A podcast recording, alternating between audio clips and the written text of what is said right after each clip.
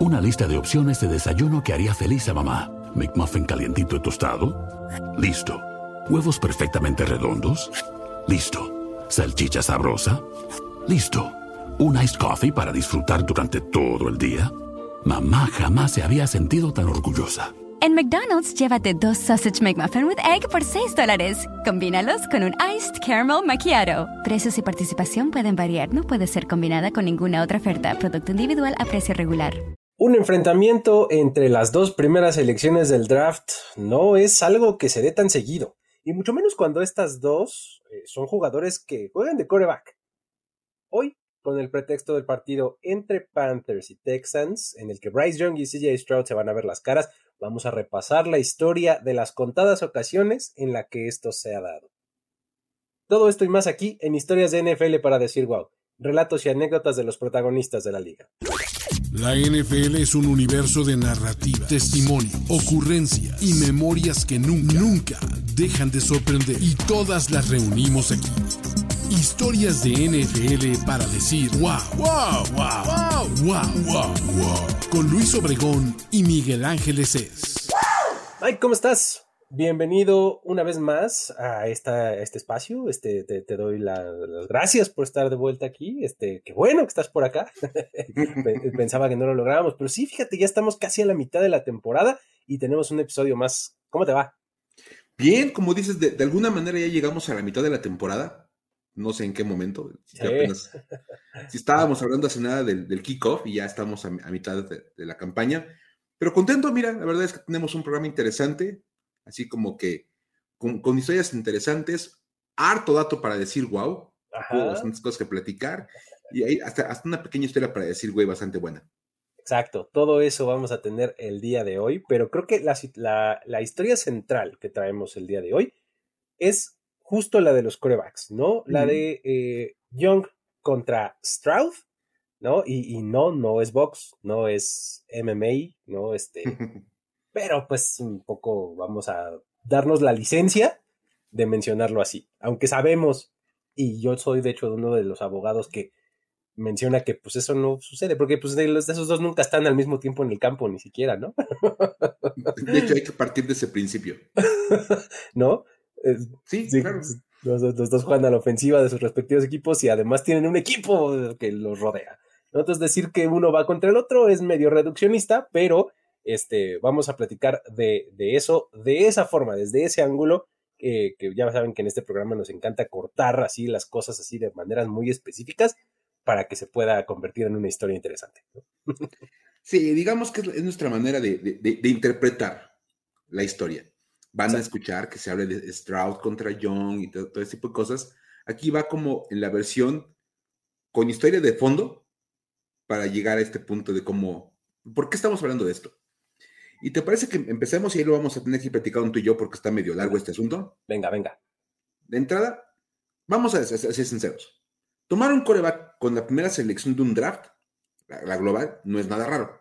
Es más, es como, como lo más lógico, es como práctica común. Sí, sí, sí, sí.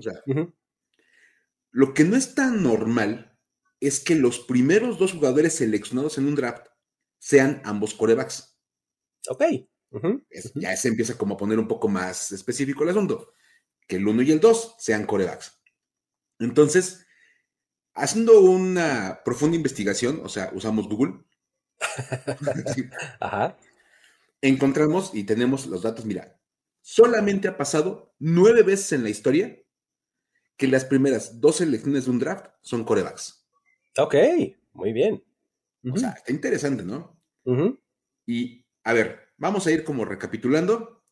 ¿Te late? Venga. Vamos haciendo uno y uno. Venga. Nuevamente el primero, que es 1971. Fue la primera vez que esto sucedió cuando Jim Plunkett fue seleccionado uno por los Boston Patriots.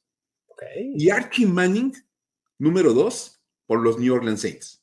Ok, ahí está, 1971. Más de 20 años después, 1993, se dio la siguiente instancia. En el 1 llegó Drew Bledsoe a los New England Patriots. Claro. Y en el 2 llegó Rick Mirror a los Seattle Seahawks. Dios de mi vida. Lo peor es que me acuerdo. 1993. Eso fue eh, ahí a mediados, principios de la década de los noventas. Luego, Mike. Luego en el 98, o sea, muy poquito tiempo después, ya apenas cinco años, en el 1 llega Peyton Manning a los Indianapolis Colts. Y en el número 2, el famosísimo Ryan Leaf. No, por las razones correctas, pero famosísimo Ryan Leaf. Sí. con los San Diego Chargers. Entonces, fíjate, me, llama a decir que de las primeras tres veces que pasó en la historia, en dos estaban involucrados los Manning. Sí, efectivamente. En el 71 Archie y en el 98 Peyton. Muy bien, ahí está. Un añito después, de inmediato, 1999, se inaugura, o no sé si se inaugura, no, sí creo que sí se inaugura eh, el jersey con lista de nombres interminable de los Cleveland Browns, porque el pick número uno toma a Tim Cow, ¿no? Y en el 2 llega el abucheadísimo en su momento Donovan McNabb a los Philadelphia Eagles. Sí, cómo no. Es más, ese es mejor aún porque en el número 3 fue Kelly Smith a los Bengals. Sí. O sea, ah. digamos que el estado de Ohio esquivando corebacks buenos. Exacto. Así como encontrando la manera de esquivarlo. Luego, en el 2012, tres años después, o sea, se empezó a hacer como un poquito más repetitivo el asunto ya en esta época. 2012, número uno, Andrew Locke para los Indianapolis Colts. Y en el número dos, el otro también famosísimo RG3, Robert Griffin, el tercero, para los Washington Redskins en aquella época, en un tema que aún me sigue doliendo, pero ya por eso ya no quiero hablar más del tema. Pasemos a la que sigue, Luis. solamente, y digo, como bien lo dijiste, empieza a ser un poco más común. Eh, del, del 12 pasamos al 15, 2015. En ese año llega con la primera selección James Winston a los Tampa Bay Buccaneers. Y en el 2 llega Marcus Mariota, ganador del Heisman y toda la onda, y se va a los Tennessee Titans. Ese es el siguiente. Luego, al año siguiente, 2016, Jared Goff llega como número uno a los Rams. Y en el número 2, Carson Wentz. Es el elegido de los Philadelphia Eagles. Ok, entonces fíjate. Está interesante, fíjate, de 2012 a 2015, o sea, son, son poquitos años, son cuatro años, cuatro o cinco años de diferencia. Este, tres veces sucede, ¿no? Y esto creo que es, es, bastante revelador por alguna situación, que es que, eh, por lo menos en el caso de Robert Griffin y en el de Carson Wentz, no recuerdo si en el de Mariota también, pero todos involucran trades.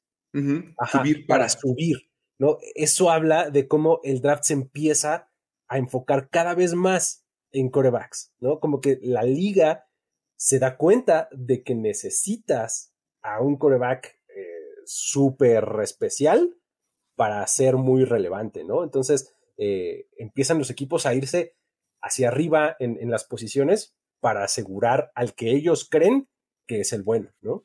Claro. Pero bueno, ahí eso fue eh, del 2015 al, uh, de 2012 al 16. El siguiente será hasta la siguiente década, en 2021. Llega Trevor Lawrence a los Jacksonville Jaguars y en el 2 viene Zach Wilson a los New York Jets. Ok, y fíjate, apenas dos años después cerramos esta lista con Bryce Young en el número uno para los, los, Panthers, que también fue trade. Eso, otro trade. con los Bears para subir a tomar a, a Bryce Young y en el número dos, Houston se va por CJ Stroud. Entonces los Texans hacen esa selección. Y ahí tenemos los nueve casos en los que ha pasado esto, lo cual es bastante interesante porque, como bien decías, como que hasta principios de los noventas no era como algo normal que todo el mundo se preocupara por agarrar un coreback rápido. Sí, no, era, era tomemos a lo mejor disponible y eventualmente, eh, de acuerdo a nuestra evaluación, tomaremos al coreback que nos toque en ese lugar. ¿no? Un poco así era la situación. Sí, es, como un asunto medio chistoso, porque ahora, como bien dices, es como la prisa de ya rápido agárrate al coreback, porque capaz que para el puesto 5 ya no llega. Entonces está como. Sí, y, fíjate, o sea, ve, ve cuando empieza esa tendencia, que es en el 2012. ¿Sabes qué pasó en el 2011? El nuevo CBA. El CBA en donde los contratos de novato están completamente eh, estandarizados, ¿no? Sabes que le vas a pagar muy poquito, entre comillas, o poquito, eh, relativamente hablando con el resto de las, eh, del mercado, a los que tomes en ese lugar, ¿no? Entonces, justamente empiezan a tomar mucho, mucho más valor ahí esta posición, ¿no? Por supuesto. Y fíjate, todo eso nos, regresa al tema de cómo esta semana se van a enfrentar Panthers y Texans. Y con esto vamos a ver un duelo entre los dos corebacks elegidos, uno y dos en el draft de ese mismo año. Algo que solamente ha pasado en cuatro ocasiones previas.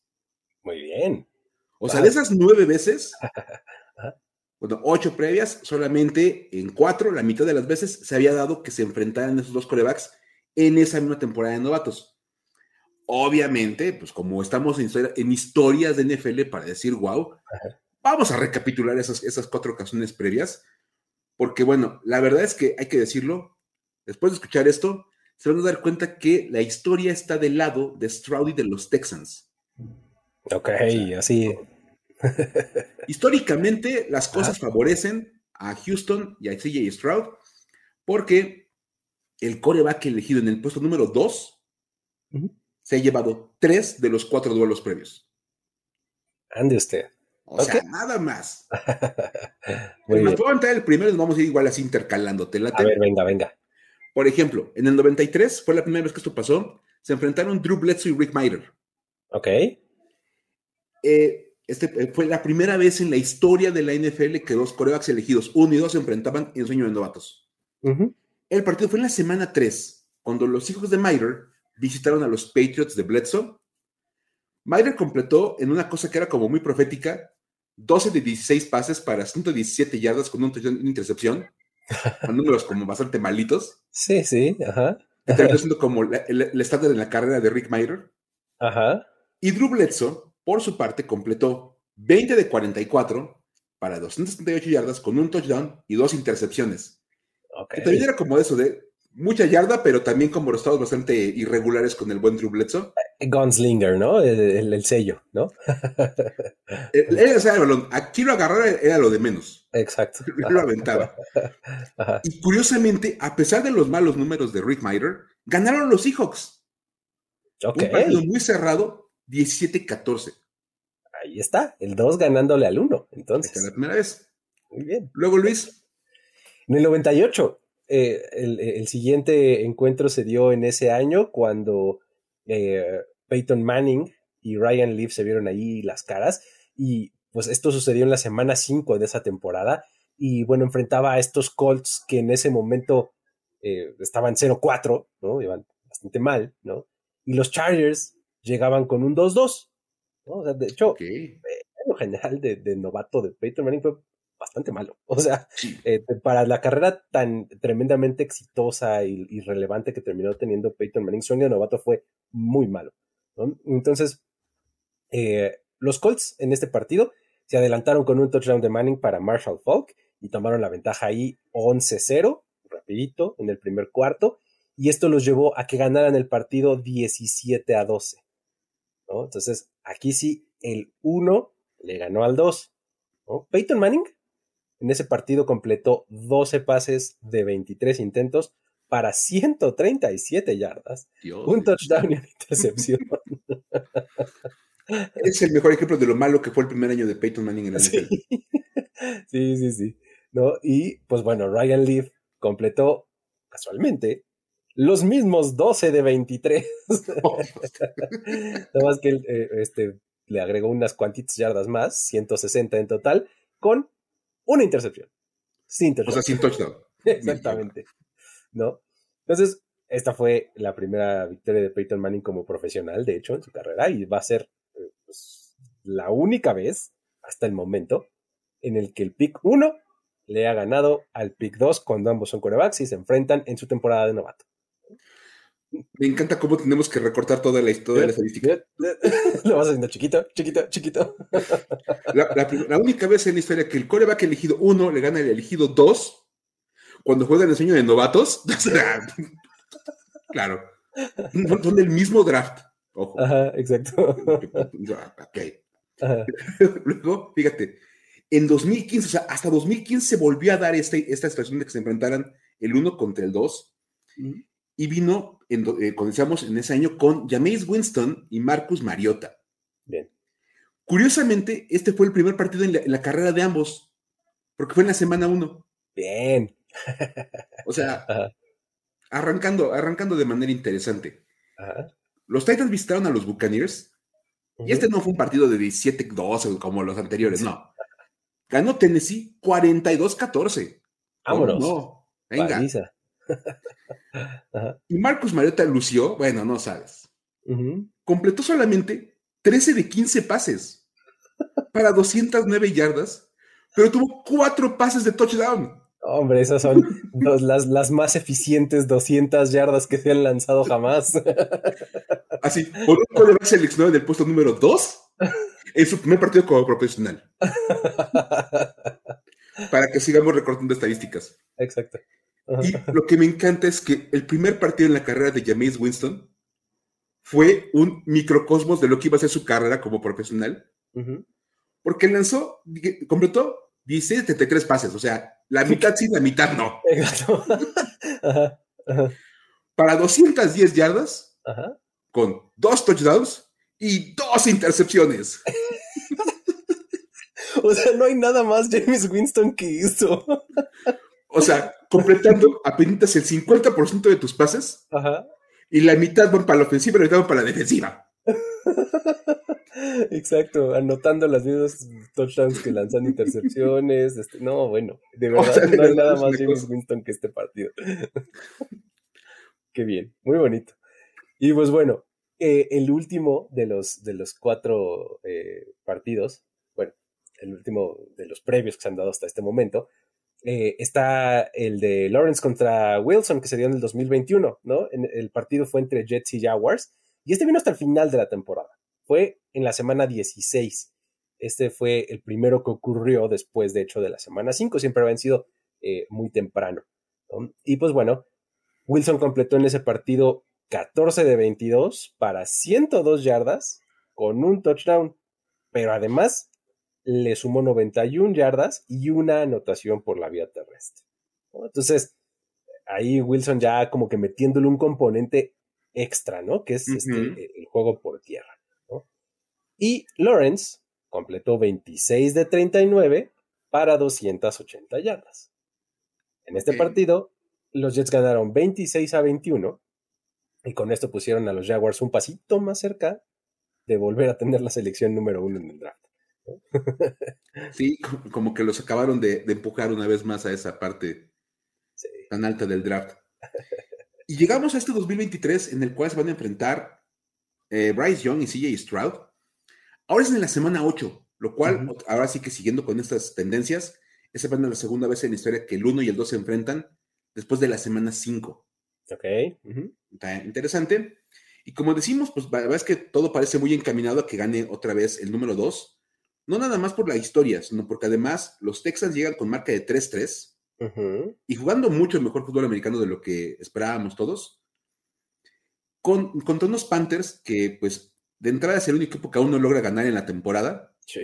Porque vienen arrastrando un, un 0-6 en el año que, pues sí, hace dudar mucho, porque aparte el pobre de Bryce Young, de entrada, si lo protegieran, estaría padre. Sí, si tuviera como un par de segundos para lanzar el balón. Sí, vamos. Yo digo que estaría mejor. Sería un, lujo para, para Bryce Young tener dos segundos para lanzar. Sí. y un, y un, receptor de dos buenos a los cuales lanzar el balón. Sí, exacto. También le serviría mucho. Alguien que no tenga 350 años de edad como Adam Thielen, ¿no?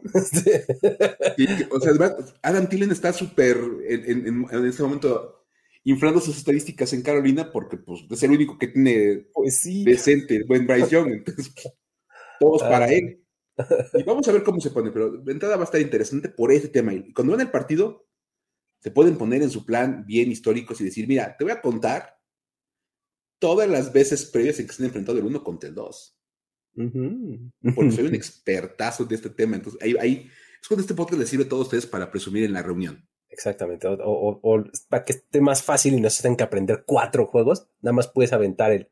¿Tú sabías que siempre que se han enfrentado el uno contra el dos, solamente una vez ha ganado el número uno?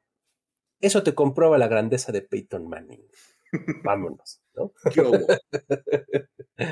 Eh, mira, buenas, prácticas para la, para la comidita. Muy bien, ahí está. Pues bueno, con eso entonces eh, cerramos esta historia y nos vamos a ver qué sigue. Tuvimos, Mike, la semana pasada, bueno, el, domingo eh, pasado, el National Tyrant Day. Eh, esta celebración que cada vez se vuelve una cosa como más, más ruidosa, por lo menos, ¿no? Este, ha, tenido sus, sus, momentos, ha evolucionado. les vamos a contar cómo comenzó, cómo ha ido evolucionando, pero eh, pues la verdad es que sí, o sea, cada año le agregan como una capa más, ¿no? sí, como que como que empezó como medio en broma y ahora cada vez es más serio el asunto y ahora ya como que tiene más producción y más asuntos. Entonces, ¿por qué no nos cuentas un poco la historia de esto, mi estimado Luis? Sí, o sea, bueno, vamos a empezar porque seguramente ustedes vieron que pues este, el domingo se habló de esto todo el tiempo, ¿no? Y todos los eh, resúmenes, este, highlights, diferentes programas, etcétera, decían, ay, sí, claro, hoy es el Día Nacional del Ala Cerrada, el National Titans Day, ¿no? Y pues bueno, eh, esta es una celebración que, como les decíamos, cada vez cobra más fuerza y pues, lógicamente, tenemos que contarles un poco de esta celebración tan especial y cómo estuvo el día para algunos de sus festejados, ¿no? Esto empezó de la siguiente manera. La idea de celebrar el Día de la ala cerrada nació en 2018. Eso fue en la semana 2 de la temporada. En ese momento, los 49ers jugaban contra los Lions y de ahí surgió la idea. Esto vino después de que Jimmy Garoppolo, que estaba como quarterback de los 49ers, conectó un pase de touchdown con Garrett Selleck, Tyrant en ese momento Entonces, pues, ahí el quarterback inició una tradición. Porque después de que ver que anotó Selleck, y bueno, además arrastró a dos defensivos y entró a la zona de anotación así de forma acá bien espectacular, pues dijo, qué bueno, ¿qué, ¿qué es esto? ¿Es que es el día de las alas cerradas o qué onda? ¿No? Y entonces, pues, George Kittle, siendo el personaje que es, ¿no? Le dijo, claro, es el Día Nacional de los Tyrants. ¿Es una festividad que no sabías? Las alas cerradas de toda la liga hoy están anotando. Así. Esa fue su respuesta, ¿no? Y pues bueno, después de esta anécdota, pues la NFL decidió celebrar ese día y pues bueno, ya lo instauró en realidad un poco más adelante en el calendario. Lo puso en el cuarto domingo de octubre. Y entonces se convirtió así en el National Titans Day. Y pues bueno, la celebración, la primera ocasión en la que se dio, vino en la semana 8 de la temporada 2019, o sea, el año siguiente. Y ese día los Titans de toda la liga usaron clits especiales, estos, zapatos de juego, pues, con, este, fueron como diseñados especiales, jerseys retro, eh, hicieron como un homenaje a los Titans del pasado, eh, y pues bueno, incluso eh, NFL Films y, la NFL les puso micrófonos, ¿no? Los, estos mic'd up, ¿no? Los, los micrófonos como que están por dentro de las sombreras para capturar todo y documentar todo ese día, pues, ¿no? De, este, de juego. Y pues como empezar así la celebración, ¿no? Así fue como empezó, ¿no? Este es como el, el origen, ¿no? Pero desde 2018 que surgió, 19 que fue esta primera celebración, estamos en 2023 y esto ha ido evolucionando. ¿Por qué no nos cuentas, Mike? Catch a pass and we hit it. Just cruise, no gimmicks. We the tight ends, let's get it. Let's get it. Let's get it. We the tight ends, we mean business. Let's get it. Let's get it. Block cats release spike and win it. Y'all, we the tight ends. It's our day. Celebrating us with a big old chain. Block cat strike on every play. Like Gronk Gates, we run this game. We the greatest on the field. Snap and we pivot. It's the tight. Yeah. We the slickest. We move, we pivot. We catch pass and we hit it. Just cruise, no gimmicks. We the tight ends, let's get it. Claro, porque mira, ya, ya estamos, este, este, domingo fue la quinta edición de este, este festejo. Y la NFL decidió como, me, me encantó que decías que se puso más ruidoso el asunto, porque sí, parte de la celebración ahora consistió en añadir música a la festividad. O sea, a eso le faltaba música. Claro. Y presentaron una canción de rap con algunos de los mejores alas cerradas de la actualidad. O sea, de hecho, en cada partido pasaban el video donde salían todos los alas cerradas rapeando y toda la onda y con tomas de todos ahí festejando. Y básicamente, pues parte de la letra dice, somos los alas cerradas, bloqueamos, atrapamos, spike en cada jugada, somos los mejores del campo. Que, que sí hay que darles un, punto de mérito, porque la verdad es que sí, ser alas cerradas es mucho más complicado en términos de toda tu producción que receptor. Sí, claro. Porque tienes que bloquear como si fueras dinero ofensivo y luego tienes que salir a buscar un pase, entonces requieres como un poquito más de, una, más de versatilidad en tus habilidades. Sí, totalmente. totalmente. Eh, eh, el, el, nerd eh, que vive dentro de mí les va a recomendar un libro que se llama The Blood and Guts, ¿no? que es de Tyler Dunn y retrata justamente justo esto que acabas de decir, cómo los Titans en la NFL han sido históricamente jugadores eh, ¿cómo decirlo? Como medio infravalorados, ¿no? Porque hacen realmente todo, ¿no? O sea, ellos, eh, eh, justo como la tesis de, este, de este libro es que los Titans son la sangre y las entrañas, ¿no? De, los equipos de, de, NFL, porque hacen todo y se les reconoce a medias por todo. O sea, son buenos bloqueadores, pero pues no son la línea ofensiva, que, son la que es la que bloquea son muy buenos receptores, pero pues no son los wide receivers, ¿no? O sea, tienen los números súper espectaculares. Entonces, este libro como que te lleva por toda, eh, por varios casos, ¿no? Desde comenzando por John Mackey, ¿no? Este, o por, supuesto. Eh, um, um, de los Cowboys y Bears, de puro... Um, este, Mike, Ditka. Mike Ditka, claro. Mike Ditka hasta y termina pues en la actualidad, ¿no? Termina con George Kittle, ¿no? Y pasa por un montón de, de nombres padrísimos. Realmente les recomiendo muchísimo ese libro porque retrata muy, muy bien lo que, pues un poco lo que, lo que intentan como eh, poner en, primer plano los Titans con esta celebración. Sí, por supuesto, porque la verdad es que, otra vez, como dices, es una posición bien infravalorada. Y es más, en este video, al final del, al final del video, sale Christian McCaffrey preguntándose por qué no hay un día de los corredores.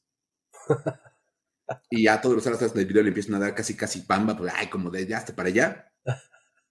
Decide, el pobre Christian McCaffrey, de, o sea, vamos a hablar de jugadores infravalorados en este momento. Exactamente, así, ¿alguien ha pensado en los corredores?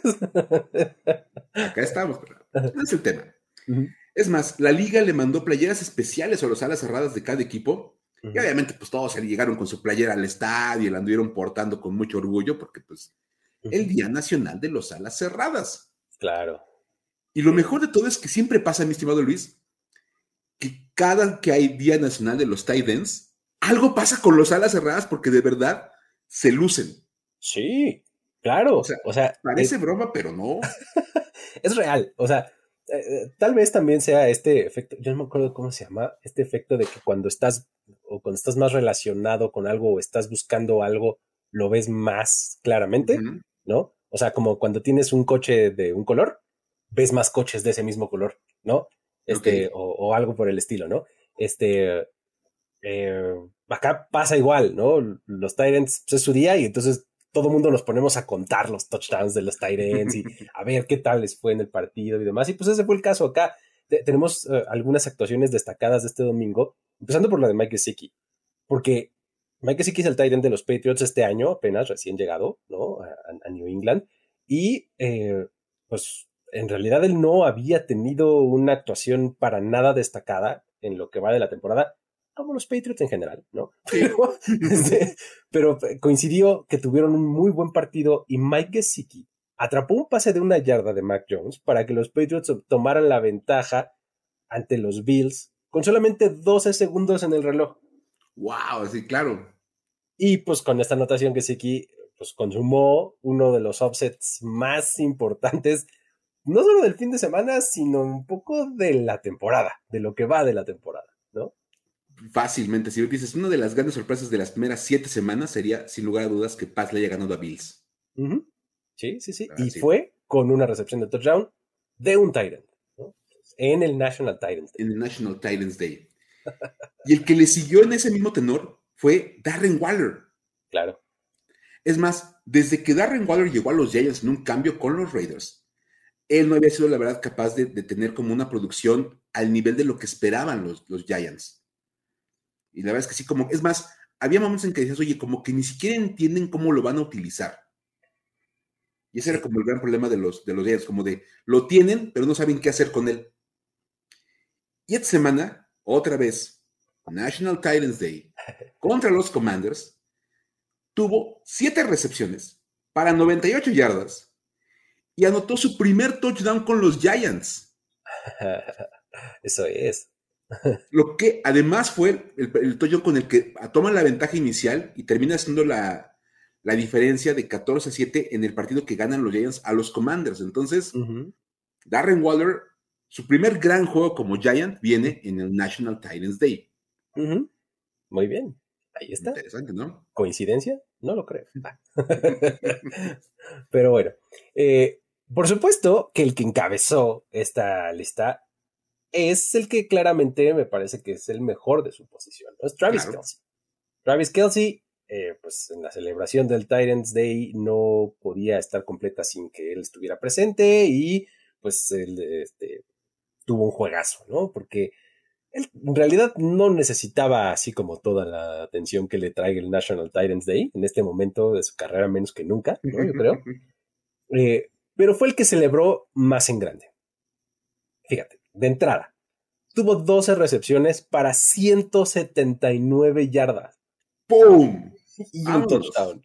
179. Hubo un momento en el partido en el que estuvo coqueteando incluso con romper el récord de yardas eh, eh, en un solo juego para un taller que tiene Shannon Sharp, ¿no? Se veía posible en algún momento del juego. Sí. ¿No? Pero bueno. Ahí no paró la cosa. Porque su, hoy sabemos, novia, Taylor Swift, volvió a aparecer en el estadio. ¿no? Y pues estuvo junto a la mismísima Brittany Mahomes, que es la esposa de Patrick Mahomes, para quien no lo tenga muy presente.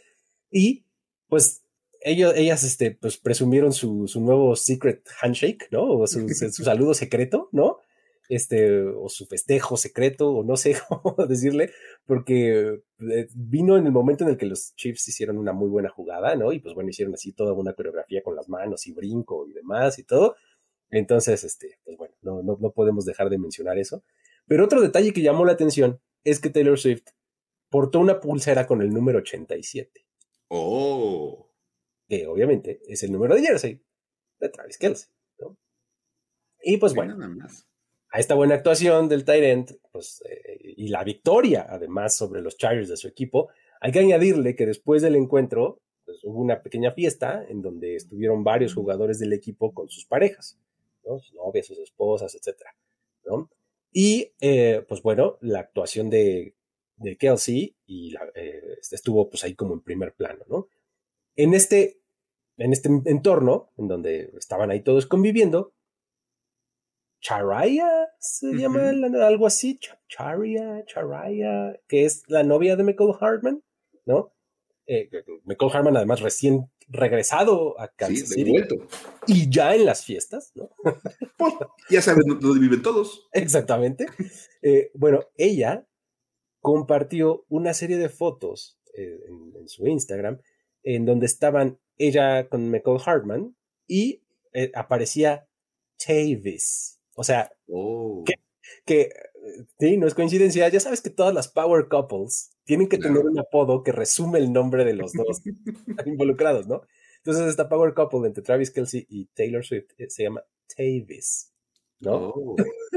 Entonces, estaban con ellos en las fotos, ¿no? Y, eh, pues bueno, primero salen así como viendo la cámara, sin ningún problema, pero en una segunda foto, ya sabes, el swipe para ver la siguiente foto. Claro.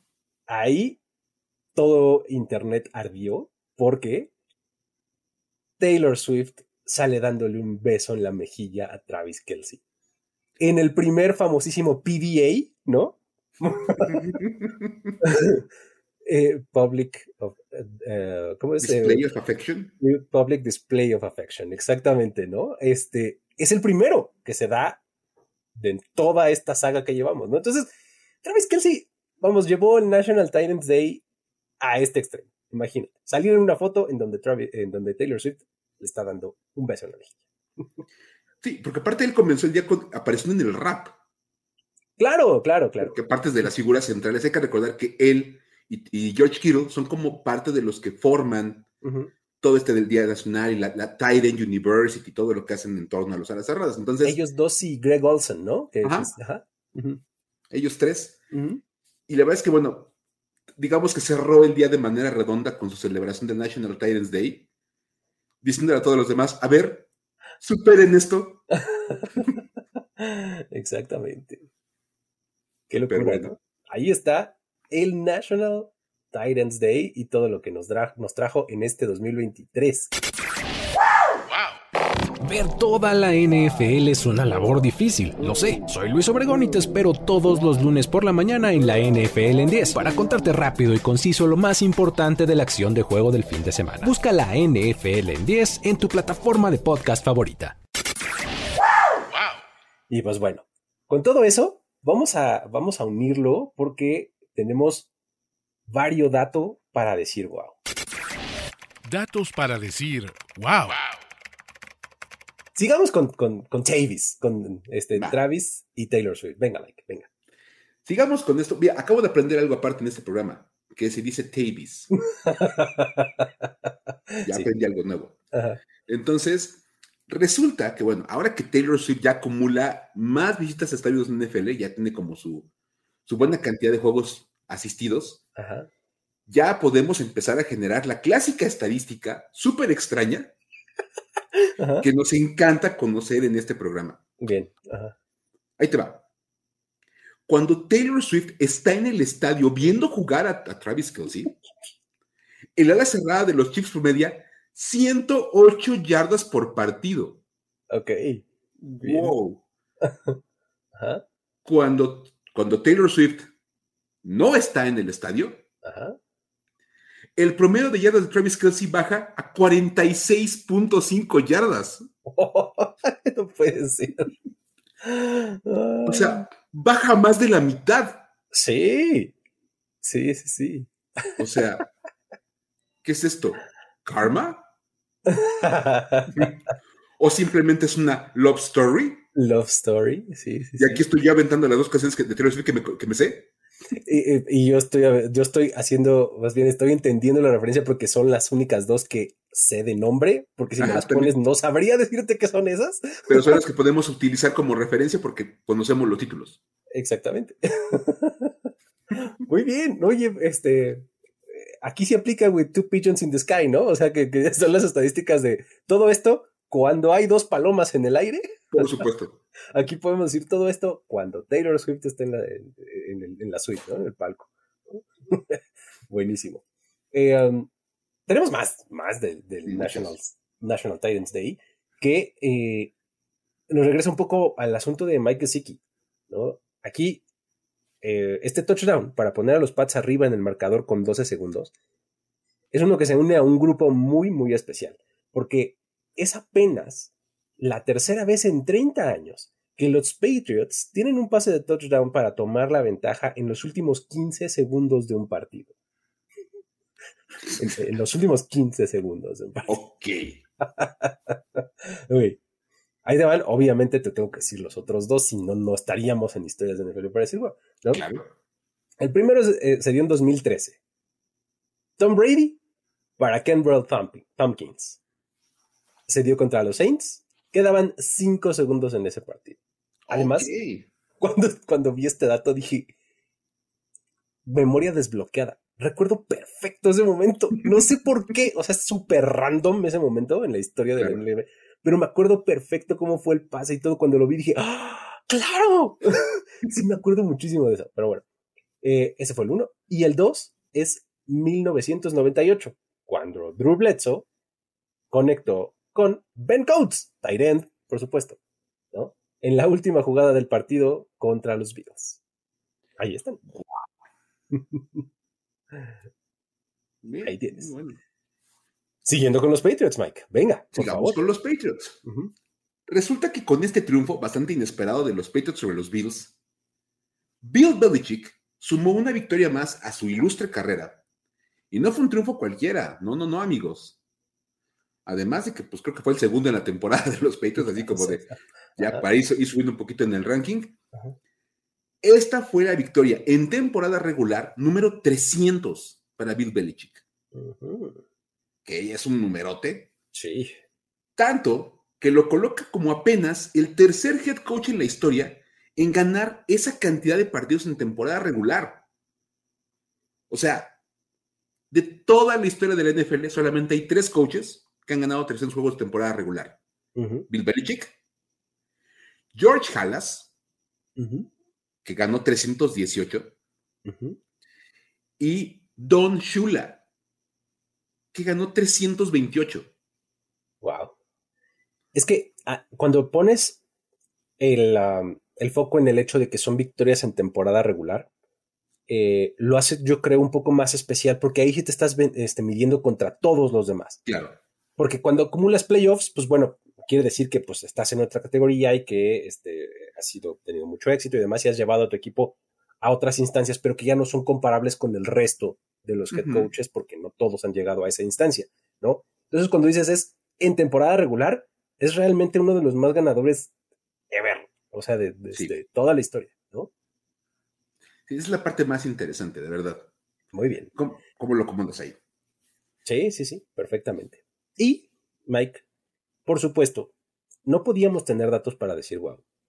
Sin una racha rota por parte del equipo de Washington. El equipo romperrachas del NFL. ¿Usted tiene una racha, buena o mala? Exacto. Los comandantes la rompen. Eh, grande o chica, este, no importa, venga y aquí se le despacha, ¿no?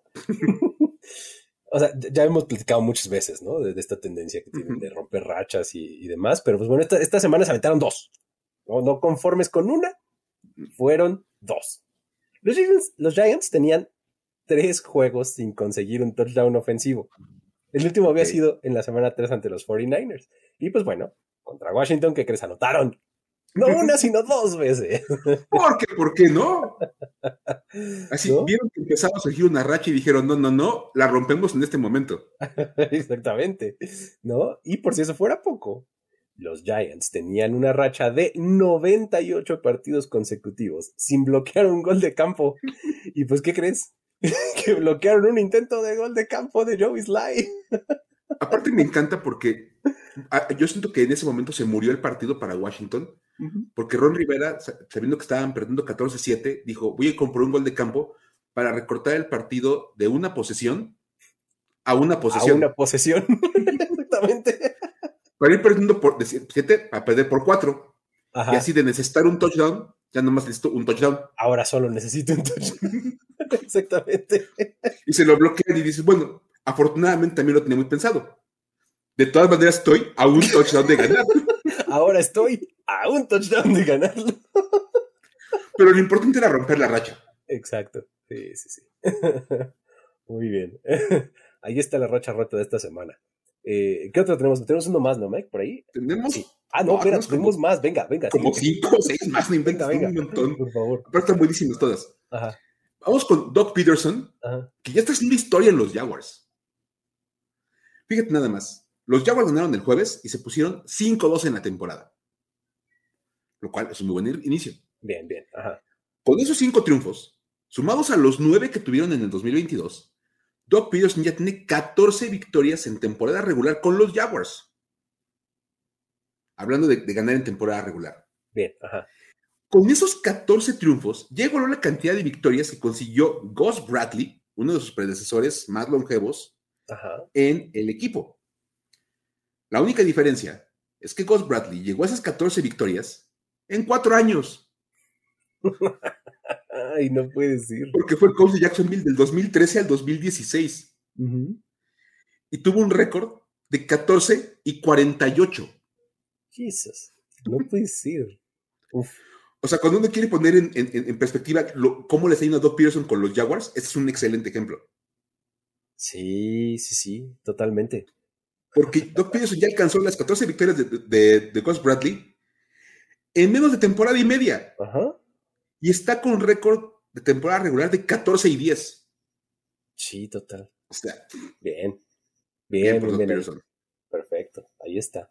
Ahora, hablando de Doug Peterson, podemos hacer una conexión ahí a Filadelfia, ¿no? Claro. donde proviene eh, más recientemente Doug Peterson, en donde sigue el famosísimo Tush Push o el Brotherly Shove, o como usted le quiera decir a esta jugada, que pues se ha popularizado, ¿no? Mucho en este, sobre todo en, el equipo de Filadelfia, ¿no? Y eh, pues que es esta jugada como, ¿cómo decirlo? Es como estilo rugby, ¿no? Este como melee de rugby, ¿no? Un poco, ¿no? Que es, funciona básicamente para mover el balón una yarda, ¿no? Ese es como su objetivo, pero a veces... por encima de todo.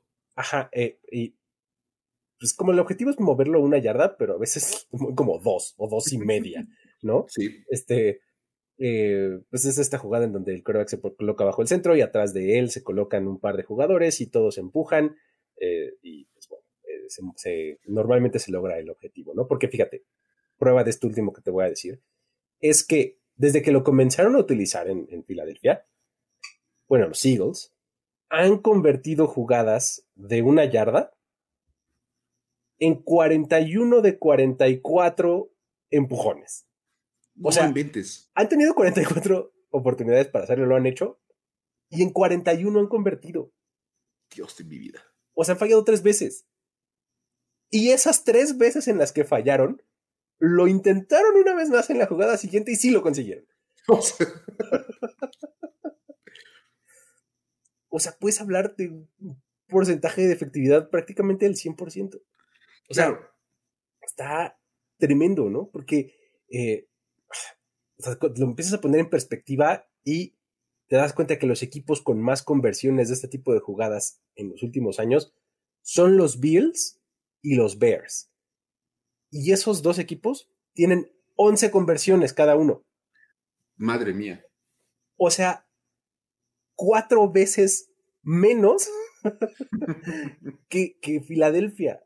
A ver, llevamos siete partidos esta temporada. Uh tú que lo hayan empezado a utilizar a finales del año pasado.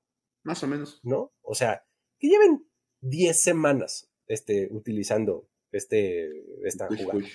¿No? Pues eso quiere decir que más o menos la hacen una vez cada cuarto. Sí. ¿No? Ya lo hacen bien seguido, o sea, de verdad, por cualquier cosa, push, push, vámonos. Y es que, digo, estaba viendo la entrevista de Nick Siriani eh, después del juego y dice, es que es primera y nueve. O sea, cuando conseguimos primer down, es primera y nueve. Yo no me tengo que preocupar por 10 yardas, voy por nueve. Porque sé que en cuanto tengo, conseguí nueve yardas, es automático que con esa jugada voy a, voy a poner otro, primero, otro primer down, ¿no? sí. Muy impresionante el dominio. Está cañón. Y, en esa misma declaración se aventaba este Siriani diciendo, si ustedes creen que es fácil, este, pues se ve fácil, ¿no? Pues entonces, ¿por qué no todo el mundo lo está haciendo? Peor aún, muchos equipos lo están intentando. Y no le sale. Pero aún se lastiman los jugadores de la ofensiva. Es que eso es lo que él dice. A ver, si fuera muy fácil, todo el mundo lo estaría haciendo. Por favor, no lo prohíban, porque pues a nosotros sí nos sale bien y a ellos no. Eso quiere decir que no está mal y algo estamos haciendo bien nosotros, ¿no? Claro. Y yo, yo era partidario de que, de que cancelaran el touch push por considerar lo que sea como más de rugby que de fútbol americano, pero cuando empiezas a ver que lo intentan los Giants y los Raiders y, no, Green Bay y no les sale, sí. dices, no, a ver, espérate. Entonces no es tan fácil. E, en lunes por la noche, Kirk Cousins intentó hacerlo y Fred Warner voló por arriba de la línea y lo detuvo. Y es que requiere mucho talento porque tienes que, como linieros ofensivos, bajar mucho tu centro para entrar como muy abajo en la, parte y ganar el centro de gravedad a, los dineros defensivos y empujarlos. y, aparte, nadie sale lastimado en, Filadelfia. Sí, ese, eh, ese es el único, la única razón por la cual yo abogaría por no. no inventes. O sea, imagínate el pobre de Jason Kelsey, ¿no? Que es el centro de Filadelfia, que es literalmente el que va a quedar hasta abajo de todos, ¿no? Y que el que va a recibir todo el impulso de, toda la fuerza en, su espalda, en su espalda baja probablemente, ¿no? eh, de, toda la fuerza y de, todos los que están empujándolo por detrás, ¿no? Y, contrasta mucho con este hecho que yo señalaba de forma un tanto sarcástica, pero este, sí decía, a ver, no hay problema si un coreback está en medio de un tush push y todo el mundo le cae encima y lo empujonea. Ahí no hay problema pero no le vayas a pegar medio segundo tarde, ponerle una mano encima al coreback, porque, uy, no, lo estás poniendo en riesgo, foul personal. No, no, no, no, no, eso sí está totalmente out of the question, ¿no? Así dices, por, sí. Ahora, el argumento de los oficiales es que cuando Jalen Hurts se lanza hacia adelante como con el touch push, se vuelve corredor. Exacto. No elimina el peligro, al contrario. Simplemente es él cambia de posición. Ajá. Eso se vuelve corredor y automáticamente lo puedes golpear y tú, ok, o sea, está bien. Es que el argumento del, del, foul personal contra los quarterbacks es estoy protegiéndolos, son el centro del espectáculo de la liga y no sé cuánto, entonces los tengo que cuidar. ¿Tú crees que los están cuidando con el touch push? Claro que no. Ahora, otra vez, Jalen Hurts lo tiene más que controlado. Sí. Por ahí alguna, también leí en los comentarios, es que es como básicamente el, el, el, callback sneak de Tom Brady, que le salía automático a los Patriots. Y nadie se quejó, pero cada que lo intentaban los Patriots le salía. Sí, era bien bueno. Y Tom Brady juntó mil yardas haciendo como mil callback sneaks. Sí, sí. Muerte por un millón de cortadas de papel, ¿no? Pero a fin de cuentas dices, es una jugada que ya un equipo sabe hacer perfectamente bien y nadie encuentra la manera de detenerlo. Sí, sí, Es una ventaja que tienen los hijos y pues ni modo, a vivir con ella. Pues sí, tal cual, hasta que alguien, esperemos que no suceda, se lastime, ¿no? Sí. Y si no pasa, qué maravilla. Pues, hasta que encuentren la manera de pararlos. Exactamente, qué maravilla. Encontraron ahí algo que ellos hacen bien y los demás no pueden parar. Bien, de eso se trata el juego, creo yo. ¿No? Pero bueno, eh, um, tenemos un par de datos más, venga, porque nos clavamos en este y este Nada más, fíjate, hablando de equipos que pueden detener a los Eagles, los Chiefs le ganaron el Super Bowl a Filadelfia. Ajá, bien, bien, bien. Eh, seguimos con el de las y vamos, vamos, armando. Ajá. Y los Chiefs comenzaron la temporada defendiendo su título del Super Bowl, perdiendo el partido inaugural, siendo el decimoctavo campeón del Super Bowl en perder su juego inaugural de la temporada siguiente. Solo que ellos son diferentes a todos los anteriores. Porque son el primero de esos 18 equipos en ganar los siguientes seis partidos. ok, ok. O sea, de, ok, empiezo, empiezo 0-1, pero agarra mi anillo de Super Bowl porque voy a ganar los siguientes seis. sí, sí, sí, un poco. Algo así dijeron, ¿no? Eh, ahora también tenemos a los Broncos, ¿no? Que por fin mantuvieron una ventaja, ¿no? Ellos eh, se fueron eh, al medio tiempo con la ventaja en el marcador, justamente en su vuelo contra los Packers, y terminaron ganando el juego.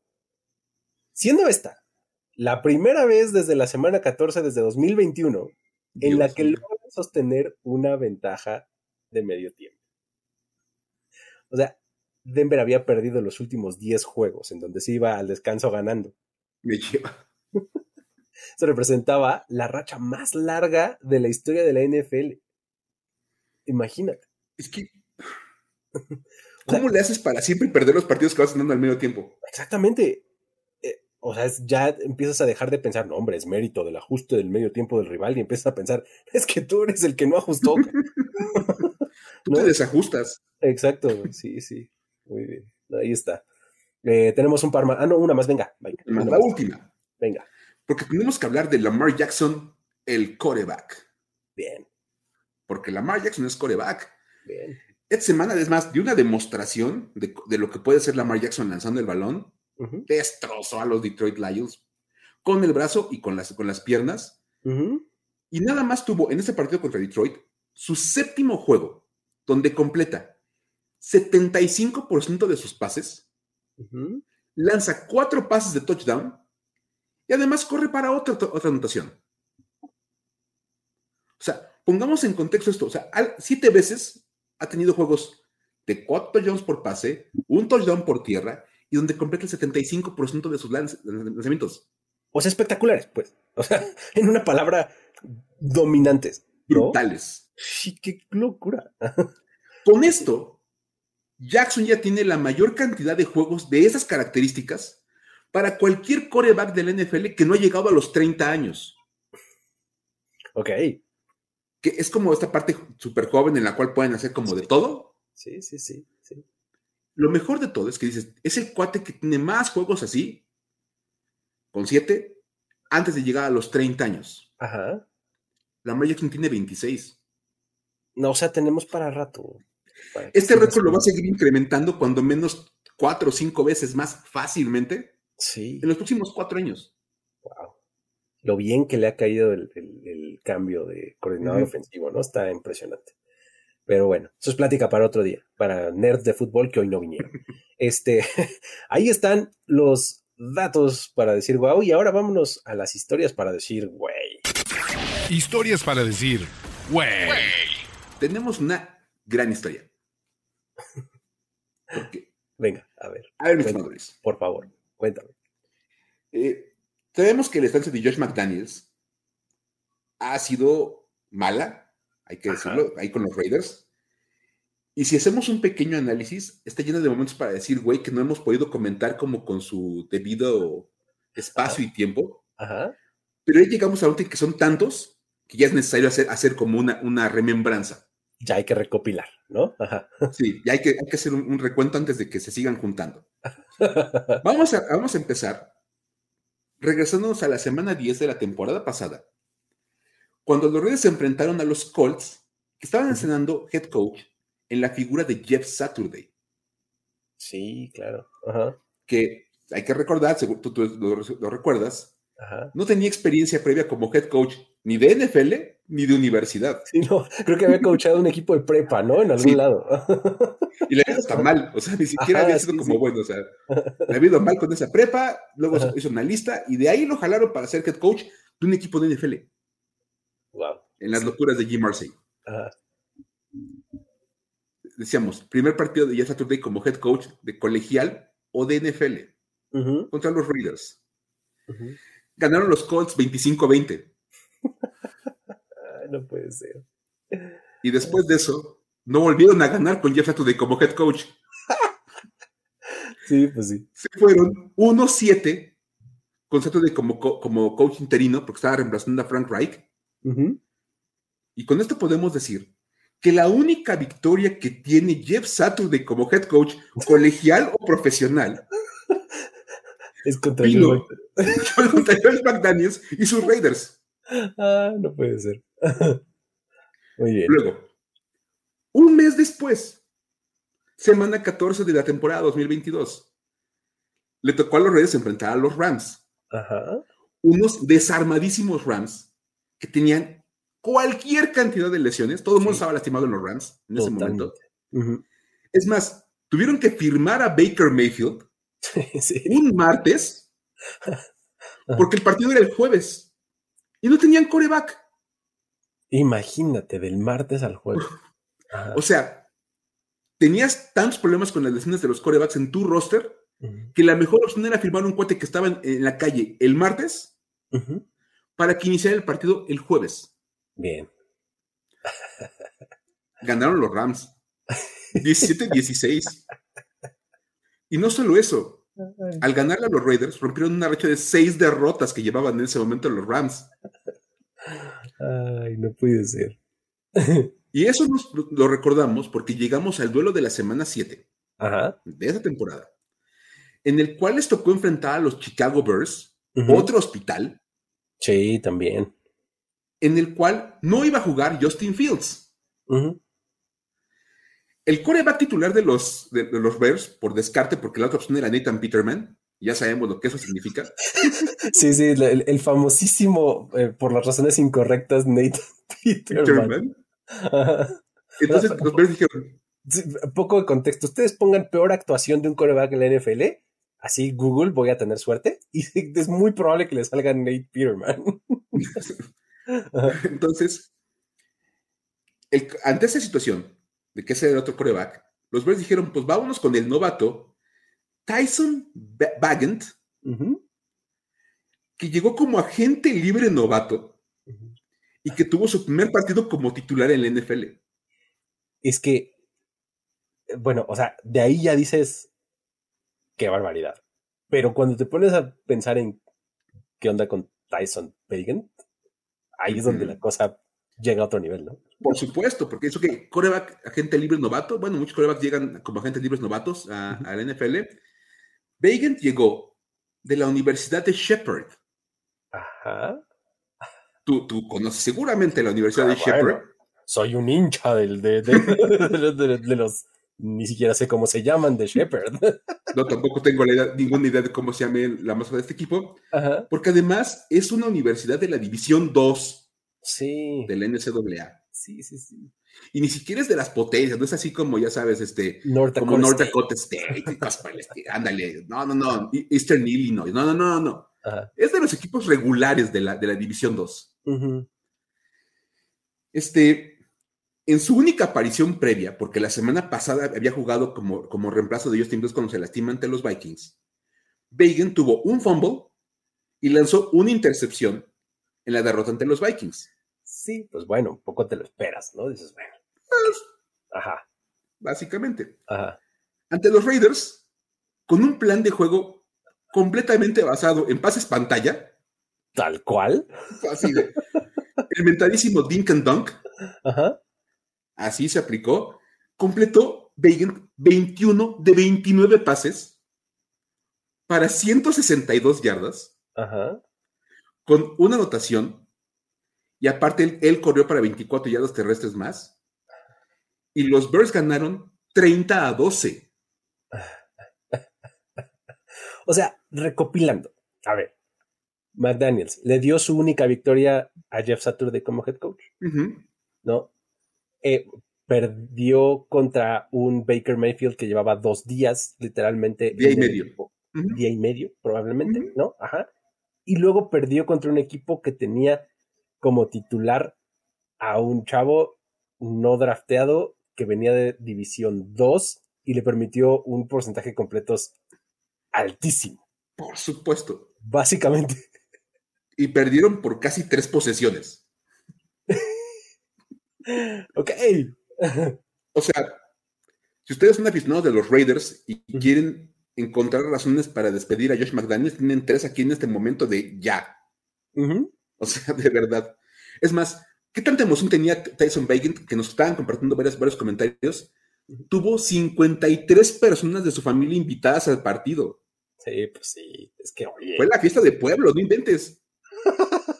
O sea, y, con todo y eso, terminan ganando los Bears. Sí. Sí, sí, sí. Pues, por eso decimos, güey, en este momento y en retrospectiva. Muy bien pues ahí está. Tremenda este, recopilación de datos, historias y demás para decir wow y para decir güey. Eh, con eso llegamos al final de este episodio, mi querido Mike. Muchísimas gracias por haber estado, por favor, por acá. Una vez más, regresa la siguiente semana, por favor, porque se va a poner bueno. en una de esas eh, le damos un poquito de variedad al show la próxima semana. Eh, no se lo pierdan, suscríbanse si no lo han hecho, si están llegando a esto de alguna u otra forma. suscríbanse al show y si quieren hacernos llegar alguna historia, ¿cómo le pueden hacer, Mike? Bien fácil, mira, lo único que tienen que hacer es entrar a X, antes conocido como Twitter, arroba el buen Luigi, arroba F-escopeta. nos, etiquetan ahí como de, miren, vean esta historia, vean este dato, varios datos para decir, wow, nos los pusieron ahí como de, ya vieron este, ya los teníamos identificados, pero pues, gracias por darse cuenta también ustedes. Qué bueno que los van reconociendo, los datos para decir, wow, cuando los ven. Eso es. Entonces, ahí nos pueden encontrar. Muy bien. Perfecto. Pues con eso entonces nos despedimos. Muchísimas gracias por haber estado por acá. Luis Obregón y Miguel Ángeles se despiden. Nos vemos la próxima. Bye bye. Esto fue Historias de NFL para decir wow, wow, wow, wow, wow, wow, Los relatos y anécdotas de los protagonistas de la liga directo a tus oídos. Conducción: Luis Obregón y Miguel Ángeles Es. Voz en off y diseño de audio: Antonio Sempe. Una producción de primero y diez para NFL.